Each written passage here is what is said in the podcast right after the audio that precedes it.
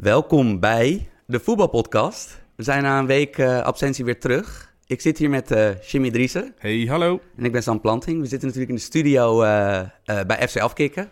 Het online YouTube-kanaal voor voetbal. Yes. Elke dinsdag en vrijdag zijn er, hebben ze mooie talkshows. Ja. Volgens mij zit jij in, die, in de uitzending van vanmiddag. Ja, half vijf. Maar goed, eer dat de mensen dit gaan luisteren is hij natuurlijk al geweest. Precies. Maar Jim, we zitten hier met z'n tweeën. En dat heeft een sippe reden. Yep. Ja, val maar gelijk met de deur in huis, uh, Sam. Ja, uh, Erik, uh, Erik Elias, onze, onze presentator. Onze, ja, toch een beetje... De enige goed voetballende speler. De enige van ons drieën die nog steeds goed kan voetballen. Die is gestopt met de voetbalpodcast. Yes.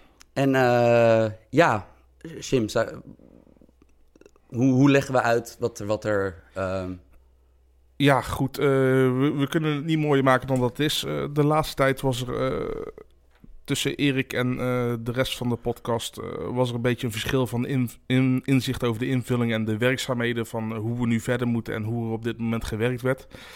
ja, toen heeft hij de knoop doorgehakt en ja, gewoon te willen stoppen omdat hij het nu nog leuk vond, maar het niet meer leuk ging vinden.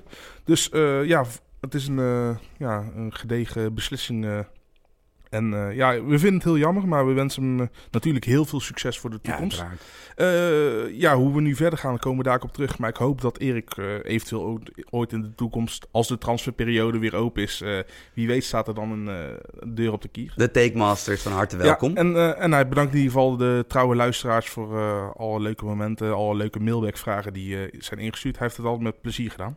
Zeker. Dus ook, ik wil jou bij deze bedanken, Erik. Ja, ik ook.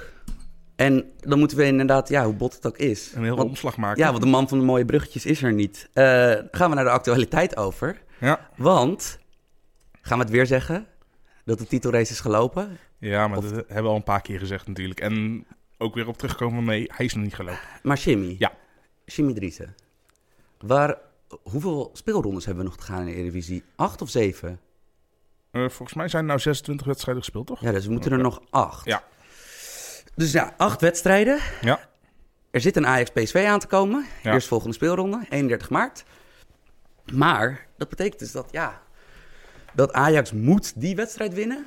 En PSV moet in elk geval dan ja, minstens twee punten meer verliezen in die andere zeven wedstrijden dan Ajax. Ja. En PSV laat dit seizoen zien, en dat ook dit weekend, want dan hebben we het brugje naar de actualiteit wel gevonden ook als het wat minder loopt bij PSV, pakken ze die punten toch.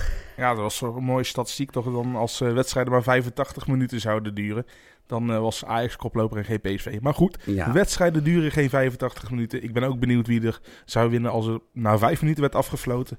Doet er allemaal niet toe. Wel een leuk statistiekje. Je koopt er alleen weinig voor. Maar ja, dit is gewoon knap van PSV. Ze zijn uh, maar, fysiek in orde. Ik wil daar heel veel voor hebben. Want ja. ik heb dat gisteren ook. Ik heb dat, ik heb dat gisteren heel braaf lopen uitrekenen. En op Twitter gegooid. En op VI Pro is er een mooi artikel te vinden. waarin Jos Boesveld, VI-redacteur, tien jaar terug is gegaan. En inderdaad tot de conclusie komt dat PSV ook historisch gezien. in de laatste tien jaar. ja, gewoon by far de beste ploeg is in slotfases. Dan trainen ze misschien erg specifiek op. Ja, maar dit zijn de feiten.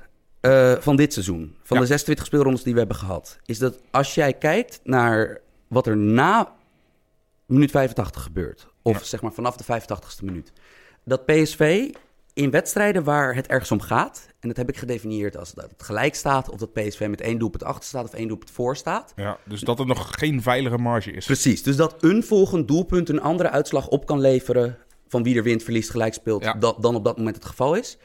PSV heeft dit seizoen in 26 keer 5 minuten. Dat is dus 130 minuten. Of, nou nee, laten we zeggen uh, 200 minuten. Want mm -hmm. het is ook met blessuretijd erbij. Ze hebben acht keer gescoord, één doelpunt tegen. Ja. Ajax heeft in diezelfde periode hebben ze uh, vier keer gescoord, één doelpunt tegen. Uh, als je dan kijkt naar hoeveel punten er werden gewonnen en verloren. Uh, PSV heeft één keer punt verspeeld in de slotfase. Tegen Emmen? Tegen Emmen. Uh, een paar uur later speel, verspeelde Ajax de enige keer dit seizoen uh, punten in de slotfase thuis tegen Heerenveen. Uh, maar uiteindelijk als je dat op, bij elkaar optelt en aftrekt... PSV heeft acht punten gewonnen in slotfases. Hm. Vooral in het begin van het seizoen. In volgens mij drie van de eerste vier uitwedstrijden. En Ajax heeft uiteindelijk drie punten gewonnen.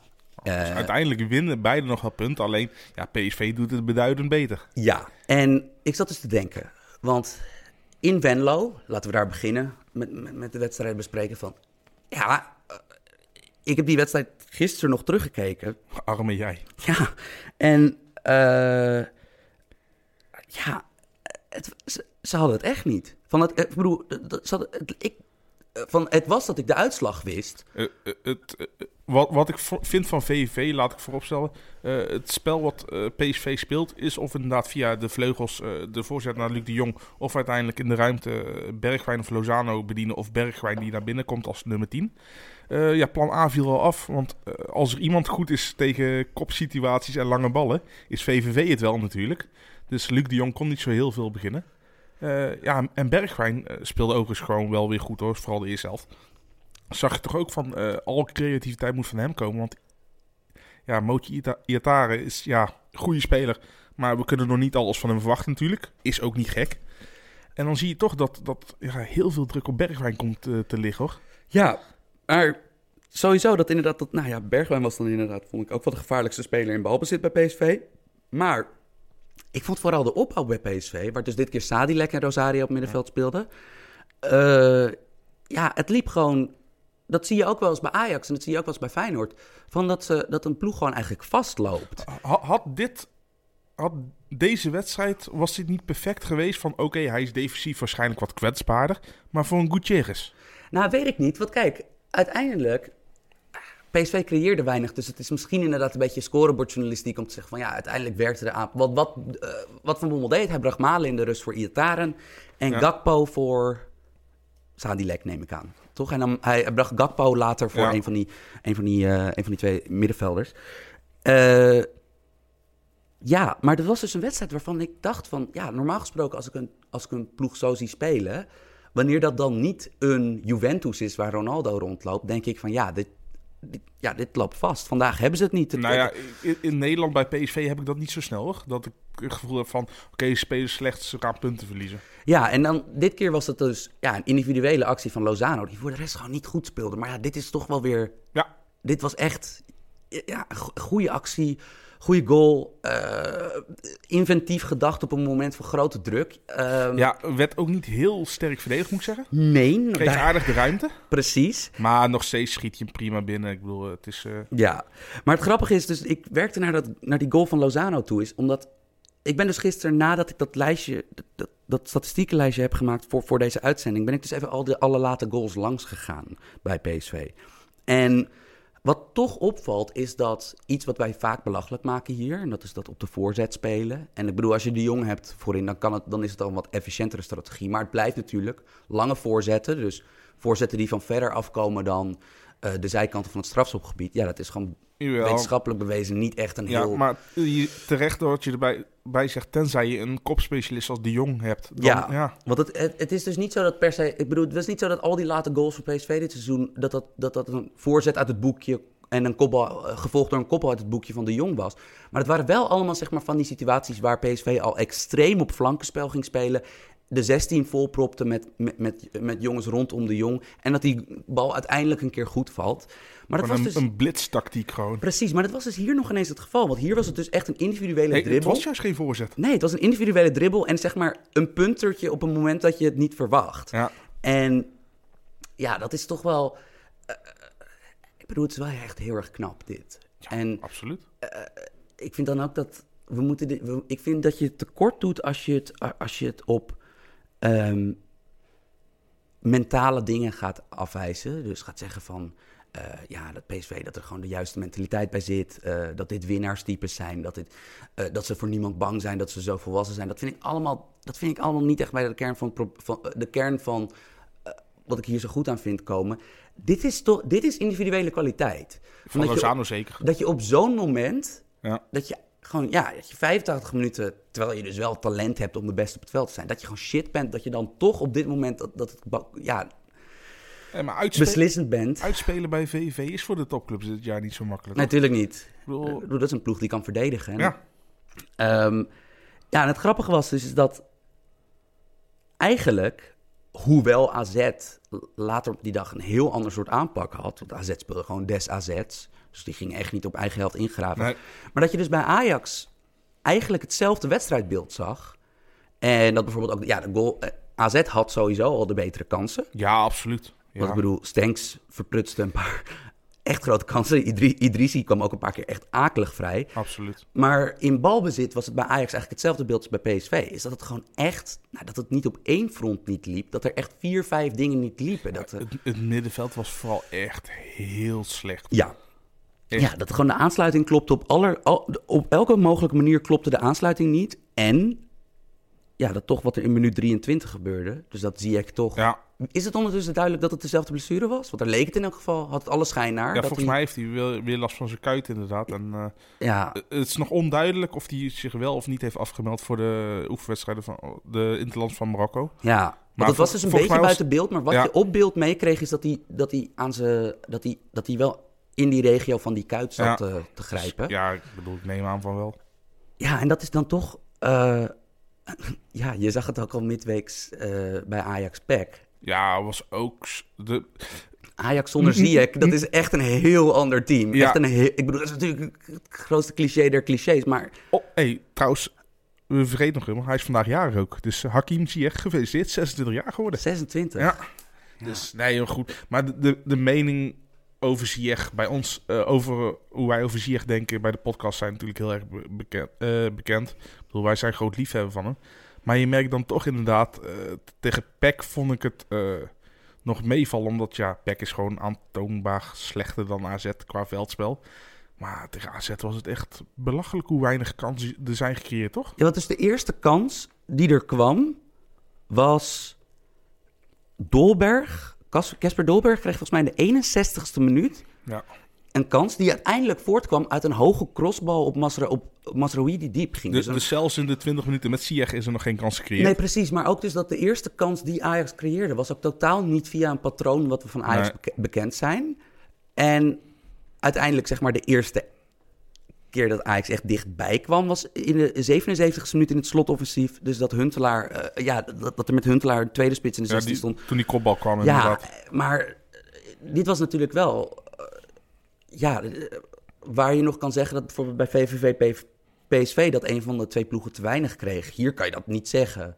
Nee, Want- dit, dit was toch gewoon... Dit was een afgetekende overwinning voor AZ. Weet je wie goed vond, vond trouwens ook? Van AZ? Seuntjes. Ja, goede speler. Echt goede speler. Dat ook, het, het klopt, hè, met, met die twee buitenspelers. De wisselwerking daar, dat klopt. Ja, Dat, eh, Heel slim.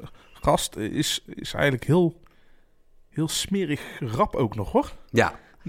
Dus ik las dus dat... Het ziet er niet uit, maar het is gewoon goed. Ja, de- het, is goeie- het is een goede speler. Maar het grappige is dus dat, dat hij en zijn broer, Ralf, bij VVV... Hij is ook een beetje eh, de zilveren vos. ja, de- eh, ah, nee, nee dat, niet een beetje. Dat is ja, Son of God. De, de Silver Son. Eh, maar dat zijn beide heel veelzijdige spelers. Maar wel heel anders. Want Mats is heel erg veelzijdig qua techniek. Terwijl Ralf Seuntjes is bijvoorbeeld ja, iemand die in de eerste divisie als spits speelde... en nu super nuttig is als middenvelder... en heel, heel duelkrachtig is, heel goed kan koppen. Eh, maar ja, Seuntjes, ja, Seuntjes eh, hoe grappig dat klinkt. Was, denk, was het de beste man op het veld? Zou zomaar eens kunnen. ja, lijkt me wel. Ja, en nou ja, voor het eerst in drie jaar en twee maanden tijd dat AZ een... eh, van een topclub een wedstrijd. ja, Nou, zijn we in ieder geval van dat narratief in de pers af.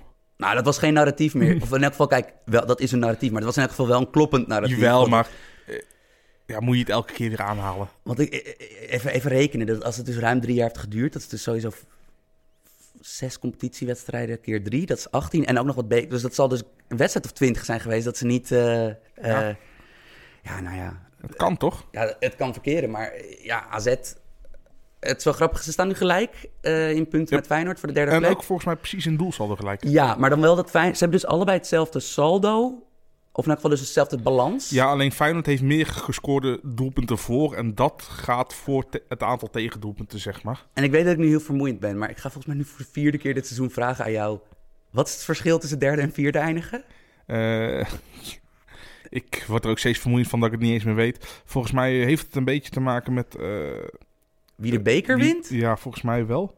Als Ajax de beker wint en ook kampioen wordt... dan schuift de nummer drie volgens mij wel weer door naar direct Europa League. Althans, die hoeft dan de play-offs niet in. Dus, uh, maar ja, de kans dat Ajax kampioen wordt is nog niet helemaal verkeken. Maar is natuurlijk wel een stukje kleiner geworden. Zeker. Ik bedoel, dus uh, ja, zeg maar.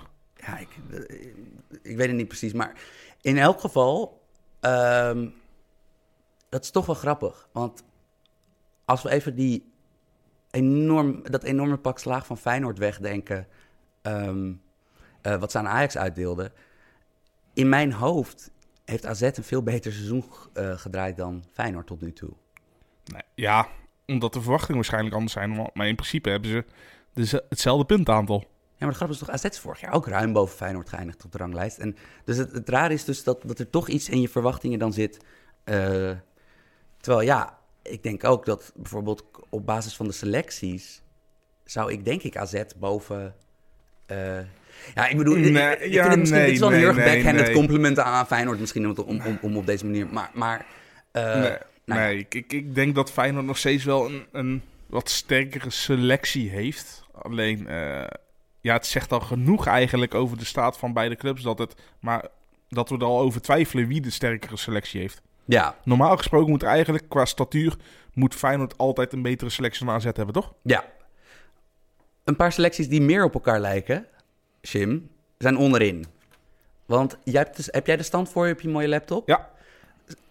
We hebben nog acht, we, hebben nog acht speelrondes te gaan. Ja. Wat is nu de situatie met de degradatietickets? Nou, eigenlijk uh, de nummer 18, ja, daar kunnen we wel over eens zijn nou, toch? Dat is uh, NAC. Ja, kut man. Zonder trainer. Zonder trainer. Ja. Echt zo'n uh, we gooien de handdoek in de ringwedstrijd zaterdag tegen Utrecht. Ja, wat, wat ook al niet meehelpt natuurlijk is dat de Graafschap net punt heeft ge, gepakt. Zouden ze dat hebben geweten? Ja, natuurlijk. Ja, ik weet niet man. Je, je kan toch in digitaal tijdperk kan je toch niemand meer afsluiten van de buitenwereld? Ja, maar op zaterdag, ik bedoel, die Windows zijn redelijk nauw, toch? Met... Nee, oké, okay, ze zullen inderdaad vast wel... Maar dit was wel schrikken. NAC speelde thuis. het publiek wist het toch ook al en zo. Dus ja. Want ik was er live voor gaan zitten. Omdat ik dacht van. Omdat ik dacht van, nou ja, oké. ik zat naar het speelschema van NAC te kijken. En ik dacht van, nou ja, als de grote remontada in Breda komt, dan moet hij hier beginnen. Ja, ja die was al over voordat hij was begonnen, toch? Ja, dat was schrikken. Dat, nou, uh, ja. NAC, NAC gaat eruit. Ik bedoel, dat, die staan nou 8,80 op de, mm -hmm. op de eerste uh, volgende. Dat zijn M en de Graafschap. Uh, ja, M en de Graafschap. En dan eigenlijk kunnen we helemaal doorwerken naar boven, naar plek 8. Ik bedoel, M en de Graafschap hebben 25 punten. Groningen heeft 35 punten. Nee, nee, nee. Nee, nee maar ik ben nog niet klaar, Samplanting. Daartussenin, ik bedoel, 10 punten, dat kun, binnen vier wedstrijden kan het anders zijn, weet je wel. Ik, ik denk niet dat het gaat nee, gebeuren. Dat is te veel. Maar, maar oké, laten we de schifting houden bij, bij Pek Zwolle, nummer 12, 29 punten. Dus dan hebben we de we zes ploegen.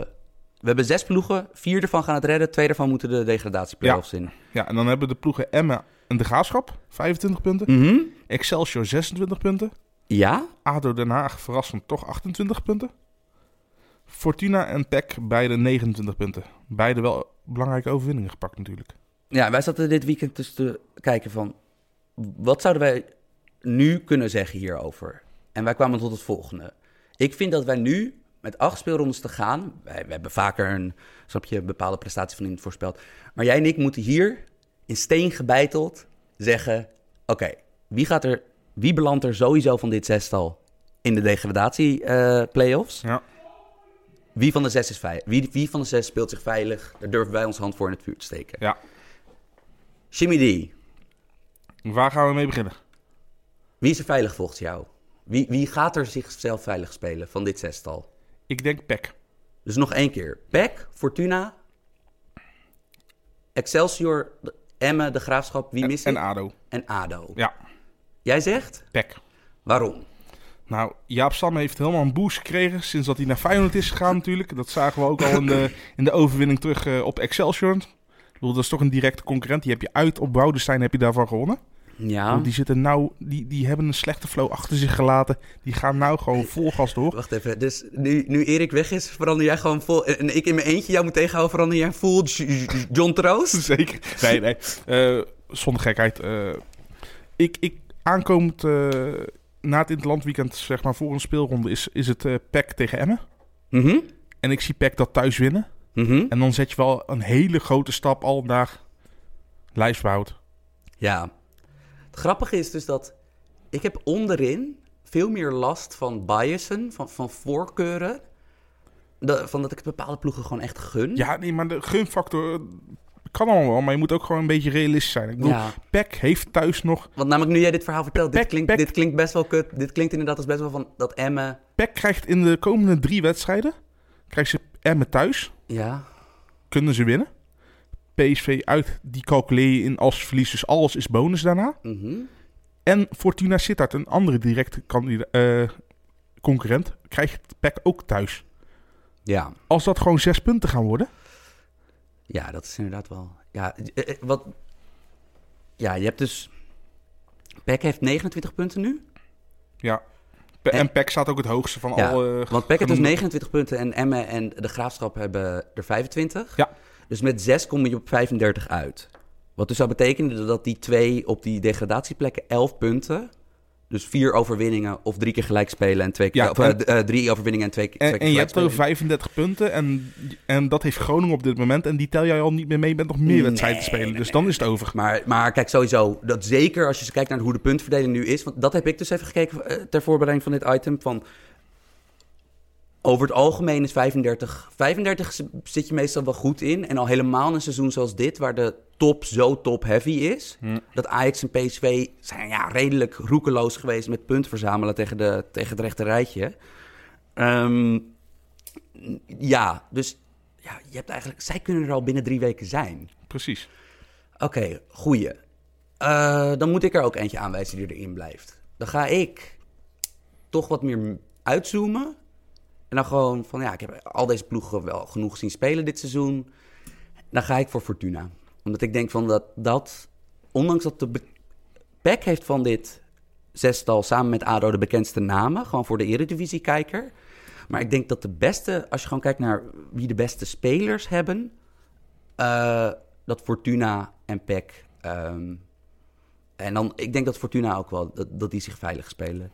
Uh, want ik heb die ook op verschillende manieren heb ik die wedstrijden zien. Krijgen we af en toe flink wat klop na de winterstop natuurlijk. Maar mhm. goed, ze hebben laatst uh, achtereenvolgens van AZ en Ajax verloren. Dus dat vertekent het beeld ook wel weer een beetje natuurlijk. Want ja, die kan je als Fortuna gewoon verliezen. Ja, ik, vind, ik blijf altijd... Ik, gewoon, Diemers natuurlijk uiteraard een heel goede voetballer. Rodriguez, ik vind trouwens wel dat hij op het middenveld moet spelen met zijn uh, fysieke vermogen. Van, Hij is gewoon te langzaam om centraal achterin te staan. Uh, Novakovic, goede targetman. Vin Stokkers maakt enorme meters, meters daarvoor in. Die, die, port, die, die Portugezen vind ik lekker flamboyant. Um, flamboyant, mooi, mooi woord. Ja, ik denk dat die het wel. Ik denk dat die het wel redden. Maar ik zit hier wel te denken van, is de, vader, is de wens de vader van de gedachte hier bij mij? Want ik dat vind, sowieso ook. Ik vind jouw argument voor PEC sterker, als ik eerlijk ben. Ja, maar ze kunnen het ook beide redden. Nou ja, twee der, vier, vier van de zes redden. het, het, is een grotere kans dat de ploegen die wij nou noemen... dat ze het wel redden dan niet redden. Ja, ja. In elk geval... Maar bijvoorbeeld als we even heel realistisch zijn... Gewoon van een beetje, als we een beetje realistisch op gevoel gaan speculeren... dan gaat zo'n ADO natuurlijk van... Die gaan op de een of andere manier gaan die wel weer een, een weg vinden. Terwijl ja, van mij hoeft dat niet zo nodig. Maar, ja, ADO vond ik ook een te makkelijke keuze in deze. Dus en uh, ja, niet leuk. Want ja, die hebben, ik bedoel, dat is natuurlijk dat is een ploeg die hier eigenlijk niet zou moeten staan. Nee, maar Sam Planting. Ja. Wie gaat er zeker weten wel een degradatie Ja, daarom zit ik zo te ratelen hier. Omdat ik, ik, ik, Je bent nog aan het broeien? Nee, oh. omdat ik, ik word namelijk geconfronteerd met dingen die ik helemaal niet wil. Ja, ik even te kijken. Er zijn er twee, Jimmy. En als jij ook een van die twee kiest, dan, dan hameren, we, hameren we die in elk geval af. Ja, ik, ik kies Emmen. Ja, voor mij gaat het tussen Emmen en Excelsior. Dat toch dat dat... Ehm, ja, als je, als je intrinsiek de iets mindere spelers hebt dan je gemiddelde tegenstander, moet je kunnen verdedigen. En bij beide ploegen schrik ik daar soms een beetje van. En ik vind het van Emmen nog steeds knap als ze niet echt, als ze niet degraderen. Want het is qua selectie, ik bedoel, het is een leuke ploeg, maar ik vind qua selectie is het ook niet gek dat het niet eredivisiewaardig is. Ja. Nee, ik ga ook wel voor Emmen. Maar aan de andere kant, Excelsior, wat ik, ik gun Excelsior de, wereld. Ik vind het gewoon namelijk een leuke ploeg. En, maar ook daar schrik ik, daar ben ik ook wel een paar keer van geschrokken dit jaar. Niet zozeer van hoe het in elkaar zit, van, maar meer zo van dat, dat je dan ja, dat je dat elftal ziet spelen en dat je vooral achterin denkt van oei, oei, oei, oei. Uh, ja, Emmen. Emmen, Emmen. Ik, ik vrees dat het Emmen uh, is. Ja. Heb jij, het, heb jij hun, hun resterend programma? Uh, kan ik wel even opzoeken natuurlijk. Ja, want... Emmen heeft volgens mij, heeft volgens mij thuis krijgen ze vrij moeilijke tegenstanders en uit krijgen ze de concurrenten, zeg maar. Oké. Okay. Ik zal even kijken hoor. Uh, ja, PEC Emmen hebben we al genoemd natuurlijk. Daarna Emmen Ajax, Emmen Heerenveen. NAC Emmen, Emmen Utrecht. En we sluiten af met de Graafschap Emmen. Dus weer een concurrent uit. Emmen Groningen en Willem 2 Emmen. Maar goed, Willem 2 kan dan nog helemaal dronken van de beker zijn. Ja. Uh, Oeh. Geen gemakkelijk programma. Nee, nee die thuiswedstrijden... Wel, wel veel tegen concurrenten, maar die zijn allemaal uit. Mm -hmm. En de thuiswedstrijden, ja goed, ga er maar aan.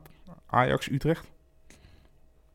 Ik vrees met grote vrees. Maar in elk geval, wat wel goed beleid is, is dat Lukien uh, verlengd heeft bij Emmen. Ja, ik bedoel, al mocht, stel voor dat Emmen gaat degraderen, dan moet een Lukien toch hier niet op Nee, afgerekend worden. Mee gek. Ik bedoel, ik, ik denk dat er heel veel prognoses eh, van tevoren zijn geweest van of Emmen of de Graafschap gaat er rechtstreeks uit, toch? Ja, en bijvoorbeeld wij, wij, En, wij, en ze gaan het waarschijnlijk allebei niet rechtstreeks eruit. wij waren met z'n drieën gecharmeerd van wat Emmen tactisch deed.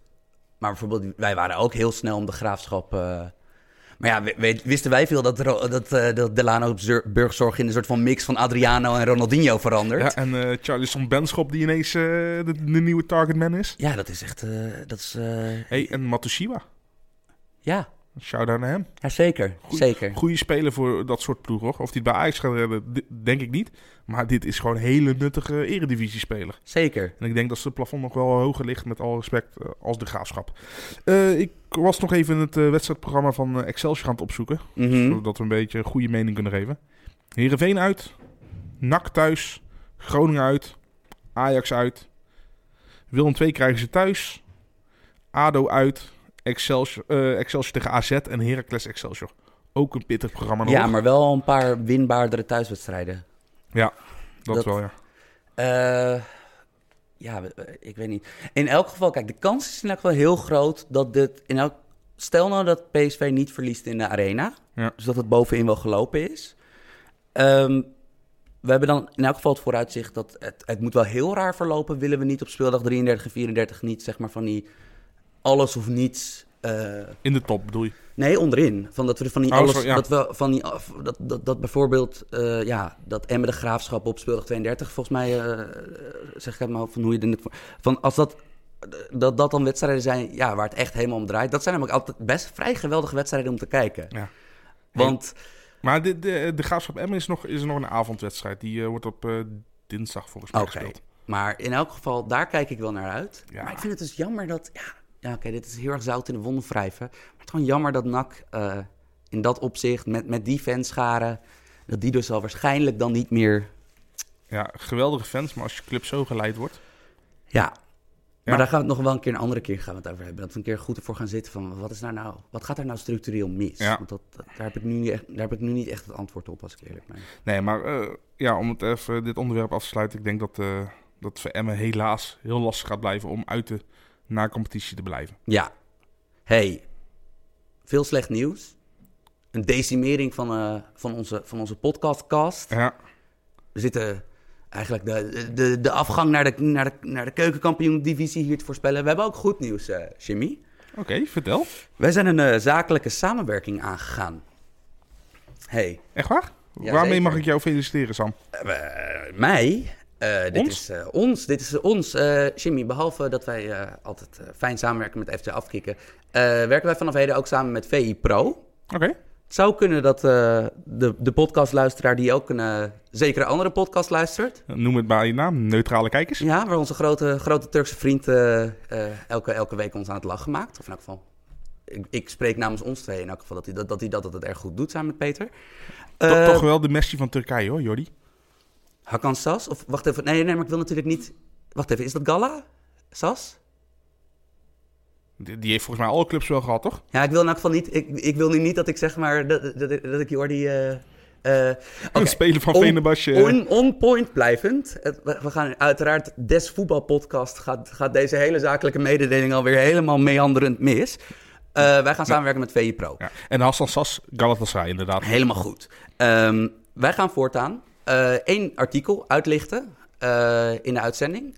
En jullie, ook voor de mensen die niet lid zijn van VI Pro, kunnen daarbij meedoen. Die kunnen het artikel van de week lezen. gratis en voor niets. Dan ga je naar www.vi.nl slash de voetbalpodcast. www.vi.nl slash de voetbalpodcast. Ik zorg ook nog dat er een linkje op Twitter komt. Absoluut, inderdaad op onze Soundcloud, uh, op onze Twitter, op, onze kanalen zal er een linkje, zal, zal er een linkje staan waar je wordt doorgestuurd. En dan kan je gratis uh, dat artikel lezen. En als jij nou denkt bij van die VE Pro artikelen, en dat zijn vaak analyses, maar dat kunnen ook lange cultverhalen zijn. Het zijn in elk geval altijd iets ander soort verhalen dan je leest op de gratis sportjournalistieke websites. Uh, als je nou denkt van, nou ja, dat vind ik leuk. Je kan lid worden voor minder dan 5 euro per maand. Ik denk dat je ongeveer gemiddeld 4 euro per maand uitkomt. En dan heb je eigenlijk uh, ja, heb je toegang tot al, al, dat soort analyses. Heb je live statistieken bij, bij de Champions League. Hm. kan je ook meekijken wat, ik, wat, wat, mijn normale baan is. Dus shout-out VI Pro. Shout-out VI Pro. En ehm, het eerste artikel wat wij gaan doen... Ik dacht, we gaan even voor een zachte landing. Dus uh, we, gaan een, we gaan een artikel bespreken wat ik heb gemaakt dit weekend. Sam hoeft het nou in een keer niet meer zelf te pluggen, want het is gewoon echt een sponsor geworden, jongens. Dit, dit maakt het zoveel makkelijker voor Sam. Ja, het was meer zo. Het kwam een beetje ongeluk. Ik had heel erg gehoopt... Wij van WC Eend? Wij van WC Eend. Ik had heel erg gehoopt dat ik, uh, dat ik er eentje van Jos Boeswel, Bas, Bas van der Hoofd of Pieter Zwart uh, had kunnen uitlichten. Maar wij zijn toch voor uh, Cristiano Ronaldo gegaan. Ja, daar kunnen we toch niet omheen? Nee, omdat wij natuurlijk... nou, over drie weken is het al, hè? Volgens mij de kaartverkoop voor de thuiswedstrijd begint vandaag. Ja, is vandaag al gestart, ja. En ehm, ja, we krijgen toch weer met de Portugese modepop te maken... En ja, naar aanleiding daarvan en naar aanleiding van wat hij de, de woensdag weer deed, dat hij gewoon eigenhandig Juventus naar de. Ja, maar dit, dit is waarvoor Juventus hem heeft gehaald natuurlijk. Hè? Ja, dat, dat vond hij zelf ook. Oh, ja, oh, ja, maar, oh, oh, hij, hij, hij zwom erin hoor. In, oh, oh, ja, oh. maar dat mag toch ook gewoon. Ja, maar... Bedoel, als je een van de titelfavorieten, ik bedoel, laten Atletico Madrid was een van de titelfavorieten, toch? Ja. Als je die na een onmogelijke achterstand gewoon eigenhandig ombuigt, ja. want dat deed hij. Ja, ja, nee, ik bedoel, het was toch onvoorstelbaar. Die, die eerst, bij, gewoon zowel die eerste als die tweede goal van... Die eerste goal, dat hij zeg maar echt als een soort van NBA-speler... zoals LeBron James of Kevin Durant, zeg maar... als die boos is op iemand dunkt... hoe hij zeg maar gewoon Fran daar in de lucht kopt bij dat, bij dat luchtduel... dat hij ook blijft hangen en dat hij die bal zo hard raakt. Van, ja, het is een fenomeen. Heeft leeftijd invloed op hem? Nou, Jimmy, dat is een goede vraag. Hey, heb, heb jij dat artikel soms zitten lezen hier? Ja, volgens mij wel. Ik ben voor dit artikel, het is een heel simpel stuk. Het is niet al te. Uh, uh, het, gaat niet, het, gaat niet, het gaat niet per se de tactische kant op. Ik heb gewoon gekeken naar Ronaldo's hele carrière, naar zijn statistieken. En ja, de eerste conclusie die je al wel kon verwachten is: als je de statistieken in kaart brengt, zeker vanaf het moment dat hij zeg maar een superster werd, uh, valt pas op hoe groot het gat is tussen 1A en 1B in de voetbalwereld, Messi en Ronaldo. En de rest? En de rest. En de, wat zeg maar dat de andere supersterren... Niet alleen absolute getallen, maar ook gemiddeldes en ja, hoe, hoe lang ze dit al laten zien. Ja, wat bijvoorbeeld als je kijkt naar het laatste decennium. In 2009, bijna tien jaar geleden maakte Ronaldo die overstap uh, van, van, United naar uh, Real. Ja, en als je bijvoorbeeld dat, vanaf daar gaat beginnen met tellen, dan Messi en Ronaldo hebben een voorsprong van, ik denk, 170 doelpunten op de, op de, op de, op de nummer drie. Hè? Dus op de de aller, aller, aller, aller, allerbeste spitsen en aanvallers ter wereld na dit duo. Dat zal Lewandowski of Suarez zijn? Volgens mij is het Cavani of eh, Lewandowski. Ehm, ik denk Cavani. En uh, als Zlatan een paar jaar jonger was geweest, was het denk ik Zlatan mm. geweest. Maar alsnog, dat gat is gigantisch. En ik heb dat dus proberen te vertalen naar dat je dat eigenlijk in één oogopslag ziet. Behalve met die, met die grote cijfers is...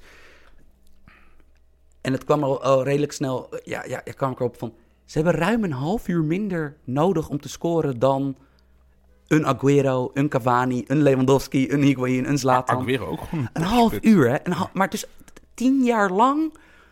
En nou ja, bij Messi is dat natuurlijk... Uh, Messi is eigenlijk in alles wat hij doet de beste op aarde. Um, maar bij Ronaldo, als je eigenlijk gaat kijken naar wat er bij hem gebeurt... is dat hij weigert oud te worden. Ja. Want hij is dus nu 34 jaar oud. 34 en een maand. En fysiek nog zo goed. Ja, Bizar. Ik, heb geprobeerd zeg maar, zijn carrière op te delen in drie blokken. Ik heb, ik heb geprobeerd te kijken naar waar begon het voor hem. Ja, en, van de dribbelaar naar, tot de echte afmaakmachine. Ja, en dat is dus in seizoen 4 bij United. Toen was hij 22 of zo? Ja, en dat is daar... Uh, je hoort dat uit die verhalen. Bijvoorbeeld via René Meulens en hebben we een Nederlandse bron erbij. En natuurlijk een Nederlandse teamgenoot bij, uh, van Ronaldo.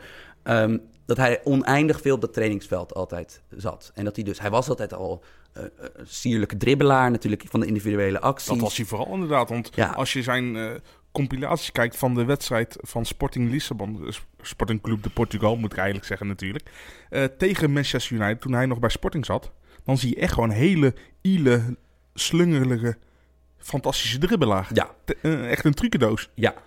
En Behalve dat hij dus tactisch beter werd na een tijdje. Dus dat, het ook, dat die Ferguson hem een veel functionelere voetballer maakte. Hij werd volwassener. Ja, maar hij werd dus wel, zeg maar, zeg maar... Het ontwaken van het beest dat we nu kennen begon in dat vierde seizoen. En ook, je ziet het ook als je de foto's een beetje langs gaat... van je ziet ook langzaamaan die schouders en die nek veel groter worden. groter worden, inderdaad. Precies. En um, vanaf dat moment begint zijn piek. En de grap is dus, nou, ik, ik wilde als derde categorie kijken van, nou, hoe doet hij het als 30-plusser? Is zijn piek al voorbij? Is zijn piek al voorbij. Maar de grap is dus dat als jij die periode van Ronaldo van 22 tot en met 30 neemt... en hij is in... Hij is op zijn 24ste, dus zeg maar... Hij heeft, hij heeft 2,5 monsterseizoen gehad bij United, nog... en is toen naar Real Madrid gegaan. Maar als je zijn piek neemt van 22 tot 30... en die legt naast wat hij sinds zijn 30ste doet...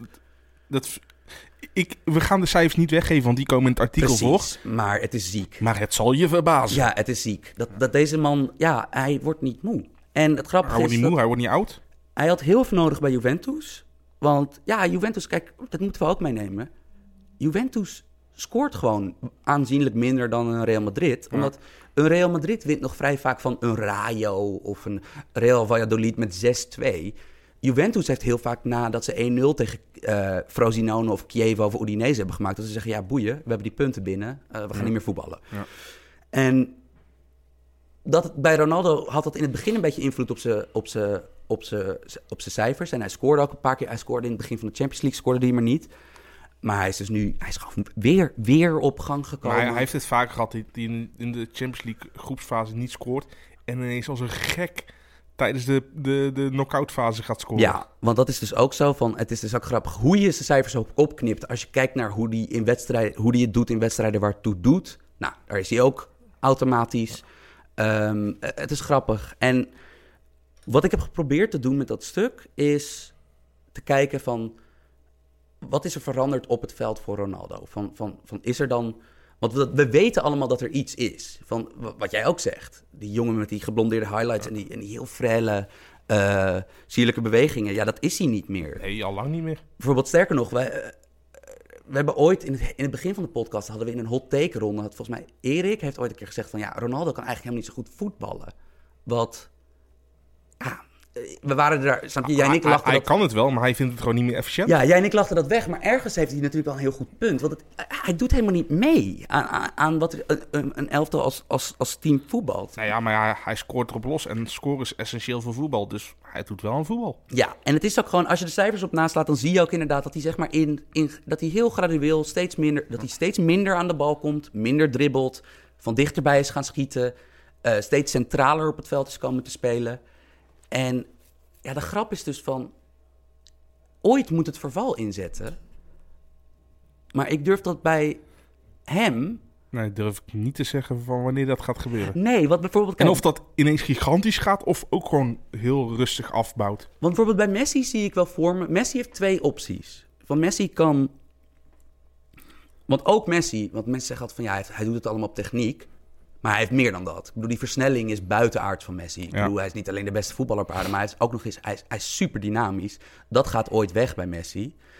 En ik zie dan hem twee dingen doen. Hij kan of een soort van echte spits worden. Dus dat hij, zoals nu, voorin als tweede spits blijft hangen... en dat hij nog minder doet. Uh, of een spel maken op de flank.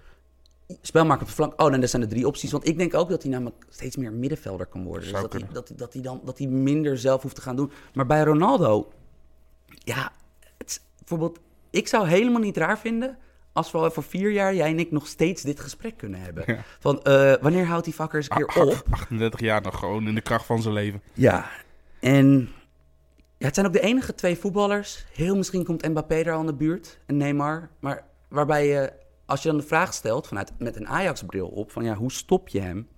Geen flauw fucking idee. Gewoon hoop op het beste. Hoop op het beste. Gewoon echt je, je best doen.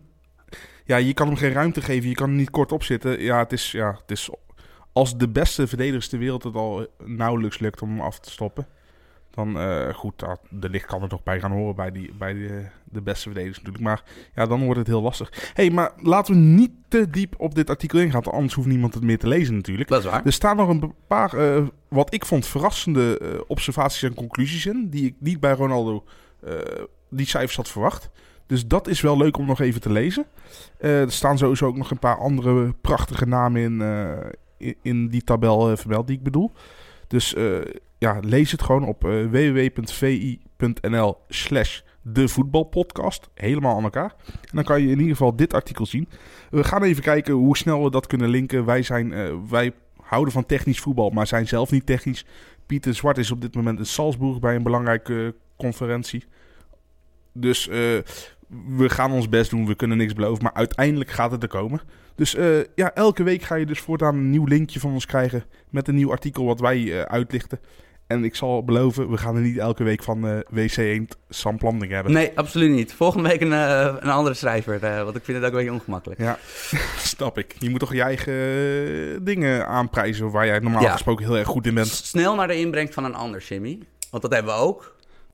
We gaan inderdaad zo naar de mailback toe. ja, komend weekend is er natuurlijk interland uh, voetbal. Uh, Nederland, Wit-Rusland, Nederland, Duitsland. Twee thuiswedstrijden. er staat een soort voorbeschouwing van Nederland, Wit-Rusland. Staat al op VI volgens mij. Van wat... Dat staat er. Ja. En ook, dit is voor, voor alle, alle, alle, alle voetbalnerds die nog niet vooruit hebben gekeken. Jimmy en ik hebben naar aanleiding van de uitzending... zaten wij even naar het speelschema te kijken. Er is behalve Nederland, Duitsland... Totaal niks. Echt geen fuck te kijken dit week. Van er is, ik bedoel, er is, zijn wel wedstrijden te kijken... Maar het is zeg maar de affiches. Nederland-Duitsland is echt by far het interessantste affiche. Ja. Um, dus uh, als, je, als je ooit nog Netflix-dingen had uh, die, je, die je op on hold hebt staan, dan lijkt me dit het weekend om... Uh... inderdaad nou het idee om het inderdaad wel te doen. ja, en... Kleine voorspelling, Jim, voor allebei? Ja, hey, ik, ben nog, ik, ik kom uit de generatie dat Nederland het tegen Wit-Rusland nog super moeilijk had.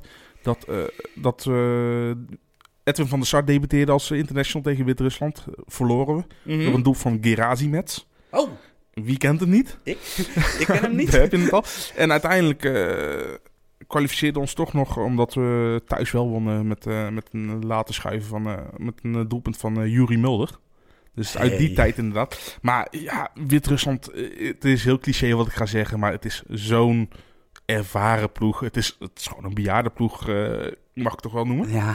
Ja. Je, we kennen er allemaal. Ik heb een rondje gedaan laatst. Ik heb aan, aan, de, aan de zes, zeven mensen die ik, die ik ken, die echt wat van voetbal weten. Nou, Jimmy, gefeliciteerd. Jij valt eronder. Uh, ik heb gevraagd, hoeveel spelers van Wit-Rusland kan, kan je noemen? Iedereen kwam op hetzelfde antwoord als ik uit. één. Alexander Gleb. En ja, jongens, hij speelt kennelijk nog steeds. Uh, hij is nog steeds zeer, hij heeft zeer veel flair. Hij is, hij is zeer arrogant. Het is heerlijk. Hij is 37 of zo? Maar al die andere boenders om mij, die kende ik allemaal niet. Ja, ik ken er nog wel een paar meer. Ik ken een Putilo, ken ik bijvoorbeeld ook nog. Ja, maar jij bent natuurlijk jij, bent zo'n kenner van, van het Russische voetbal. Van ja, maar die heeft ook nog een tijdje in de Bundesliga gespeeld. Uh. Achterin staan volgens mij een paar slagers die ook in Rusland... Uh... Ja, het is, ja, het is, volgens mij is zo'n jong speler is iets... Uh, die is mijn leeftijd. Die gaat spelen. Althans, ja, zal 27, 28 zijn en de rest is allemaal inderdaad een stuk ouder. Ik bedoel, vervelende ploeg om tegen te spelen. Maar Jim, uitslag? Uitslag? Mm, twee, magere 2-0 maar thuis. Uh, ik ga nog magerder. Ik ga 1-0 in de laatste 10 minuten. Wie maakt hem? Ik zeg ik denk dat het de Roon... De Roon, de Roon staat op. Die Ronno. Die Ronno. Ja, afstandsschot, mooi, mooi goal. Waarom heb je Pornhub nodig als je de, de, Roon hebt? Zijn uh, Italiaans span... Kennelijk rijmt dit in de Italiaans. Oké, ja. Ik ben het eens met dit statement. Prima, prima. Nederland-Duitsland? Uh, ja, ik ben benieuwd. Uh, ik bedoel, Jeukie Leu heeft natuurlijk zijn sterkhouders gigantisch afgeserveerd. dus... Ja? Alleen in Duitsland kunnen ze zo grondig weer doen. Van, Ja. Jamie, nee. Maar goed, Neuer blijft er wel bij. Dus als Neuer gewoon gaat spelen, wordt dit gewoon een, regelmatige 3-1 overwinning voor Nederland. Ze namen het eh, niet al te licht op, hè? Nee, de, gepasseerde ook. veteranen. Ook, Ja, Maar de manier hoe het gegaan is ook, dat is echt gewoon... eh, al- als, als het zo is gegaan als hoe het statement naar buiten is gekomen, is het echt een botte boel geweest. Dus, nou ja, Nederland heeft laatst in Nederland op de counter een pak slaag gegeven aan Duitsland. In Duitsland, een beetje onterecht. eh, Gelijk gespeeld. eh, laat gelijk gespeeld met 2-2. Ik vrees een beetje voor een, eh, een wraak. Ja, van, van Dijk tegen Neuer weer, hè? Dus dat wordt... Oh man, over, ik bedoel, ik had het over die kobbel van Ronaldo, die kobbel van Van Dijk. Holy shit, Ja. man. Maar nee, ik vrees, ik vrees dat Duitsland nu wakker is. Ik, Nee. ik, denk dat, ik denk dat we goed Duitsland zien. Met een paar, met toch een beetje net zoals die laatste wedstrijd. Toch een wat jong, ja, met een ander elftal dan we gewend zijn. Dus eh, jij verwacht Duitsland? Jij verwacht Nederland, ik Ja, verwacht Duitsland. Ja. Ja, toch het chauvinisme in me natuurlijk, hè? Ja, ik bedoel... hey, maar ge- genoeg interlandvoetbal. Ik bedoel, Zet die molen dan even... Zet dat even... De, de- de- zet dat Marurodam ding van je hoofd dan even af, hè? Voor... eh, we gaan naar de mailback, we jongens. gaan naar de mail bij. Eh, wat leuk is, we hebben echt via de mail, echt via Gmail, de voetbalpodcast gmail.com, hebben we vorige week al een mailtje gehad. Eh, ja, vorige week hebben we helaas door omstandigheden niet op kunnen nemen.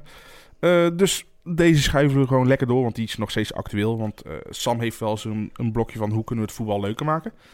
Eh, Jan Willem Tel, Jan Willem Tel, prachtige naam, Uitstekend. die, eh, die vraagt ons van de heren. Interessante discussie laatst over moeilijke, mogelijke nieuwe regels. Is geen vraag, maar goed. Wat vinden jullie van het idee om penalty shootouts voor de, verleng voor de verlenging te nemen? Dus niet eerst verlenging spelen en daarna pas strafschoppen als er geen beslisser is. Maar van Mhm. tevoren al de penalties nemen Mhm. en dan de verlenging in. Wat hij zegt, het idee is om bij een knockout wedstrijd bij gelijke stand eerst penalties te nemen. Echter, als de winnaar van de shootout is bepaald, wordt de verlenging alsnog gespeeld. Dus dan is die doorslaggevend uiteindelijk. Dus wat zijn de voordelen hiervan? Winnen en verliezen blijft een teamprestatie, zegt hij. In plaats van een individuele fout, omdat de verliezers van de shootout nog een half uur hebben om het goed te maken. Ja, goed, je blijft dan nog steeds wel van: oké, hij heeft de penalty gemist, maar je had nog kans om. Eh, ja, dat is een beetje arbitrair. Het is geen gebeurtenisloze verlenging meer waarin beide teams echt niet durven. Ben ik het wel mee eens. Want ja, één team begint eigenlijk die verlenging begint hij al met een achterstand. En die Mhm. ander met een voorsprong natuurlijk. Dus dat kan de dynamiek van een verlenging wel veranderen. Mhm. En wat ik misschien nog wel het mooiste vind, de uiteindelijke beslissing valt op het veld en niet vanaf de stip. Dus meer voetbal, ge- voetbal gerelateerd wie er uiteindelijk doorgaat. Ik vond dit mooi verwoord, maar ik zit eens na te denken. jee. Bijvoorbeeld, Jim, we gaan, gaan met, stap met mij mee de tijdmachine Ja. in. We gaan naar de Kuip. Is, is de bekerfinale in de Kuip? Ja, lijkt me wel toch? Ajax-Willem 2. Het wordt 1-1. Ja. We gaan penalties nemen dan, voor Ja. de verlenging. Ja.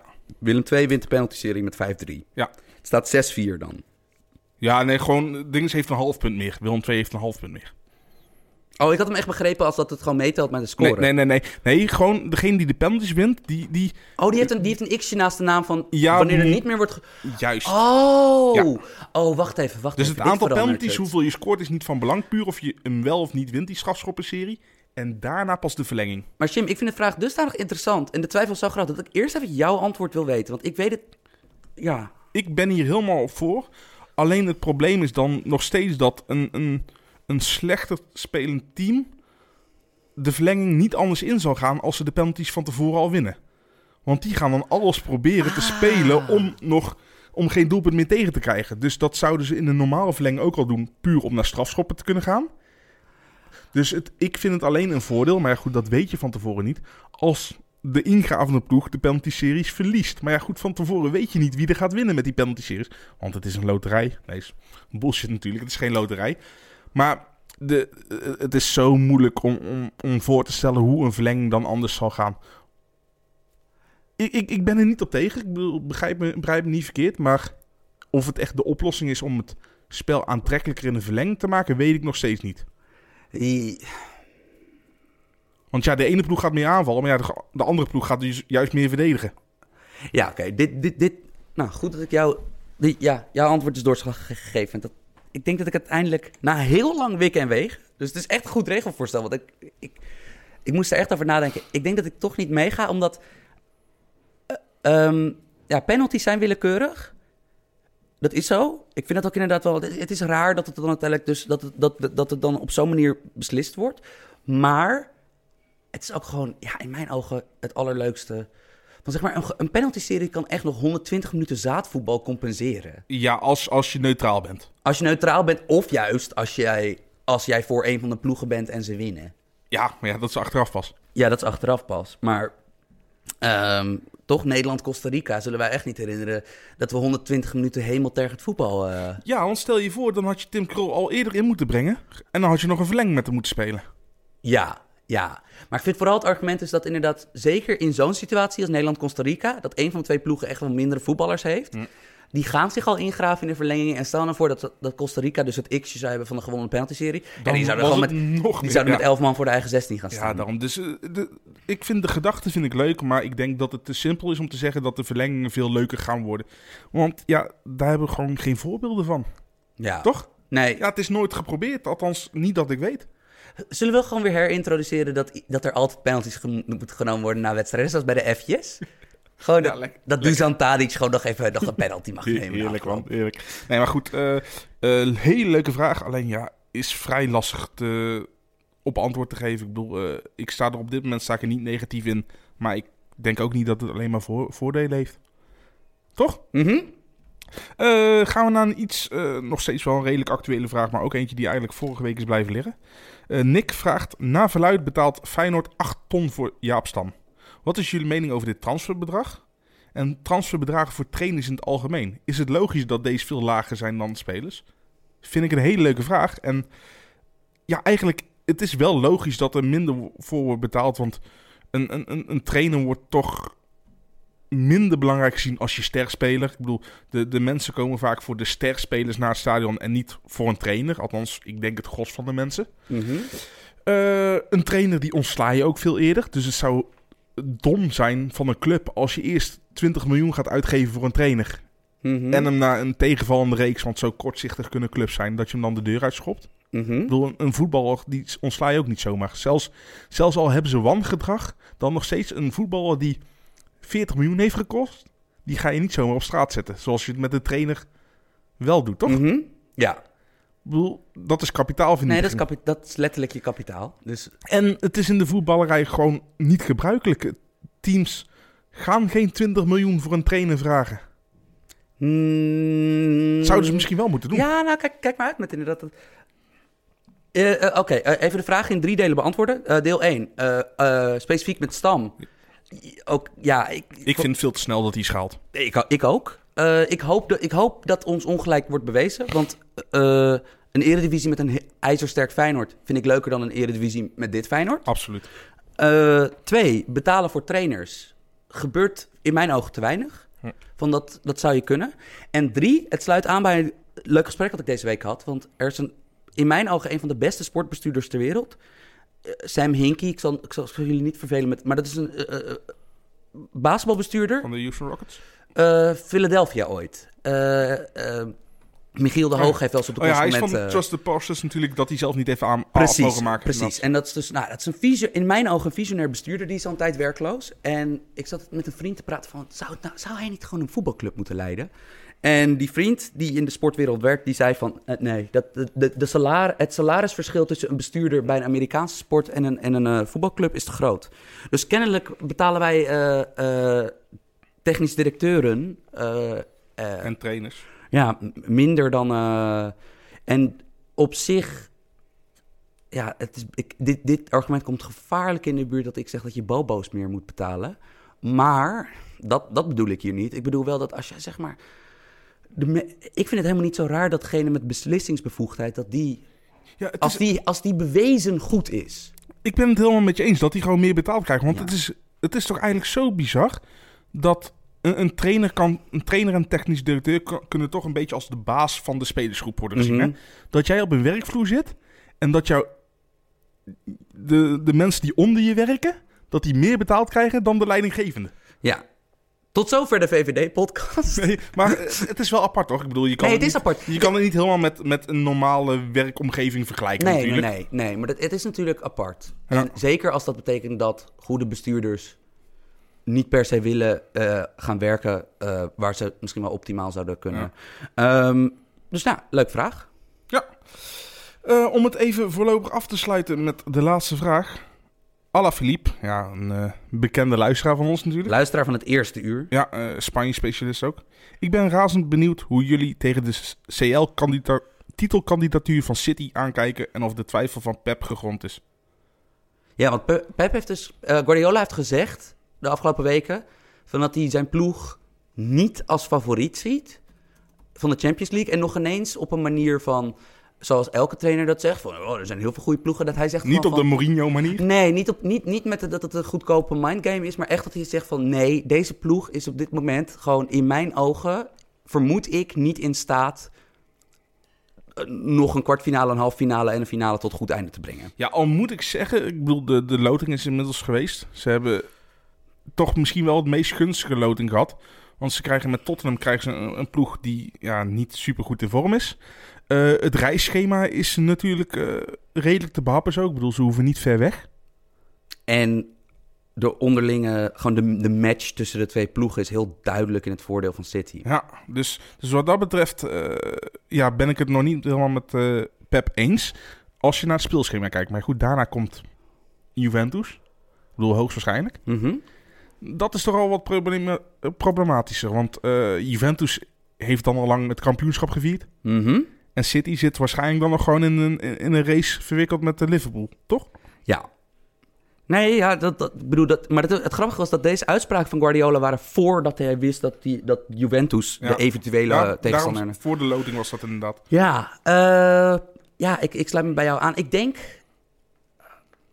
Ik bedoel, want, want de reden dat hij dit gevraagd werd is omdat City is al een tijd favoriet bij de bookmakers voor, voor Champions League winst. En dat is alleen maar, die, ik bedoel, die notering is alleen maar groot geworden. Ja, de uitschakeling van PSG en de uitschakeling van uh, Atletico natuurlijk. Real. Real. Dat, uh, ja, als ik, als ik met zeg maar gun to my head één ploeg moest aanwijzen op dit moment, zou dat inderdaad niet City zijn. Dan zou ik voor ik zei, Juve of, ik zei van, gaan. Ik zei van tevoren Juve Ja, jij zei van tevoren Juve. Ik blijf erbij. Ja, ik zou toch voor de ploeg met Messi of Ronaldo gaan dan inderdaad. En, en dat is ook Guardiola's antwoord meestal, hè, wanneer het wordt gevraagd. Dat hij altijd vraagt van, uh, denk je dat we favoriet zijn voor de Champions League? En dat hij vraagt, ja, waar speelt Messi? Ja, ja dat vind ik iets te flauw.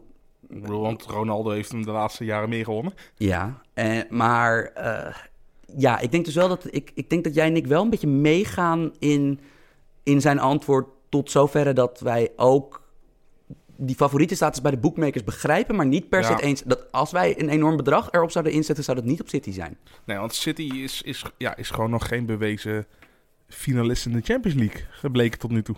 Ja. Toch? Ja, zeker bedoel, een track record van uh, zowel Barcelona met Messi als uh, Ronaldo bij welke ploeg die maar speelt. Jimmy, wat is, is buiten, bewezen, wat is buiten Ajax de leukste Champions League winnaar van dit achttal? City? Liverpool? Messi? Nou, City dan denk ik toch wel. Ja. rough. Ja. dat, je het oliegeld van City. Ja, ja ik vrees ja, nee, het wel. Vind, ja, ik denk vind Liverpool. Ik ook, vind ik ook gewoon het, het leukste voetbalspelen wat dat betreft. Ik ben fan van Aguero. Ik, uh, ik ben fan van de trainer Guardiola. Ik bedoel, uh, hoe die op me overkomt vind ik niet altijd heel erg een even prettige man. Maar ja, hij verstaat zijn vak goed.